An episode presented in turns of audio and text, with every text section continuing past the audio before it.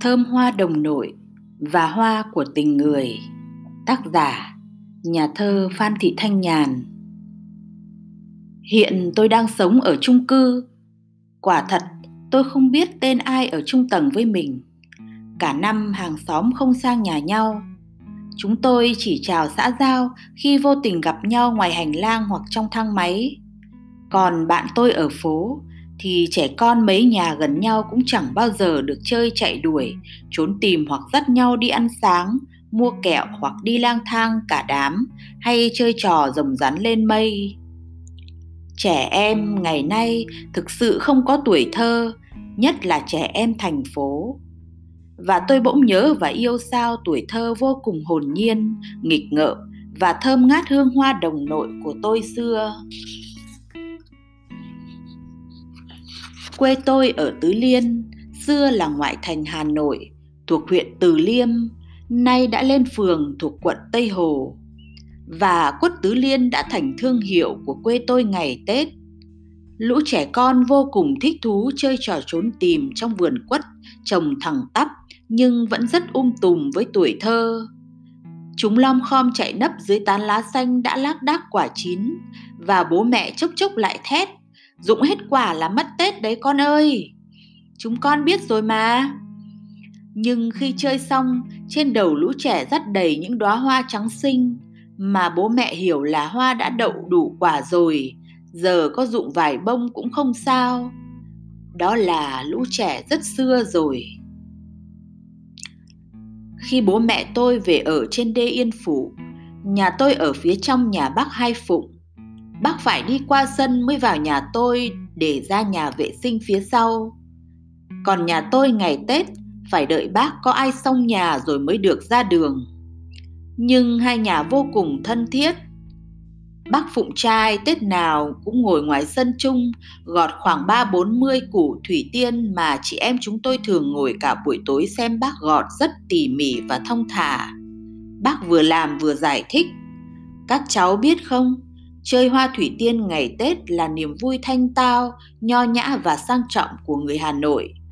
Nhưng thích nhất là tự gọt thủy tiên cách nào để gần 30 Tết là bắt đầu nở. Như bác, năm nào cũng gọt mấy chậu cho nhà bác, rồi cho anh chị em họ hàng thân thiết và tặng bố mẹ cháu để thắp hương cúng các cụ nữa. Các cháu cứ nhìn hàng ngày thì biết, thủy tiên lớn nhanh lắm đó. Khoảng giữa tháng chạp là lá lên xanh um rồi, lúc đó lại xem bác tỉa lá nhé. Tỉa sao cho ai thích hoa nở tròn là có hoa tròn đầy, ai thích hoa nghiêng bên phải là có nghiêng bên phải. Hay là bố các cháu thích một chậu hoa lại chia làm hai nhánh. Bác cũng gọt sao để khi nở hoa sẽ ra hai nhánh. Bọn chúng tôi ngồi há miệng im thiên thiết nghe bác kể chuyện gọt hoa ước gì mình cũng tự gọt được thủy tiên và đến khoảng 25-26 Tết, chúng tôi thức dậy khi hoa thủy tiên của bác xếp đầy ngoài sân đã nở lác đác. Mùi thơm tinh khiết thoang thoảng mà như lơ lửng đâu đây, gọi chúng tôi mắt nhắm mắt mở chạy ùa ra, hít hà hương hoa thủy tiên rất lơ mơ mà vô cùng hấp dẫn. Mọi người được bác gọt hoa tặng đã lần lượt đến nhận chậu thủy tiên mà mình dặn trước. Và ai cũng có chút quà, người thì con gà, người chai rượu, mấy chiếc bánh trưng, hộp bánh hoặc cành đào mang biếu vợ chồng bác hai. Riêng nhà tôi Bố đã dặn trước nên bọn tôi chọn bình thủy tiên mà củ đã được bác chia hai khéo léo, tỏa ra hai nhánh vươn cao, nở hai chùm hoa trắng tinh e ấp, hẹn đúng mùng một Tết sẽ nở bung đón mừng năm mới.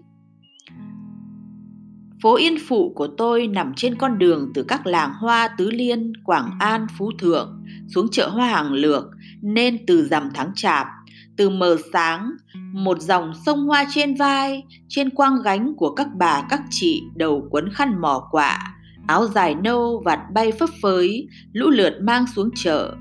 Lác đác vài anh chở hoa trên chiếc xe đạp cồng kềnh nào đào nào thực dược nào cúc vàng hồng thắm khiến cho con đê nhỏ yên phụ của tôi tươi thắm và thơm ngát suốt từ sáng sớm đến đêm khuya.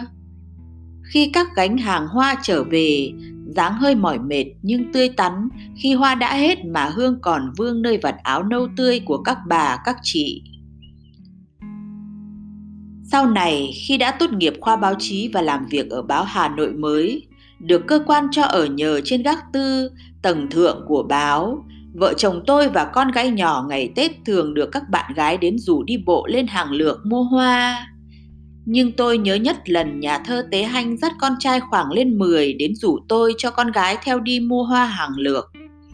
Con trai nhỏ của nhà thơ và con gái bé xíu của tôi dắt nhau đi phía trước.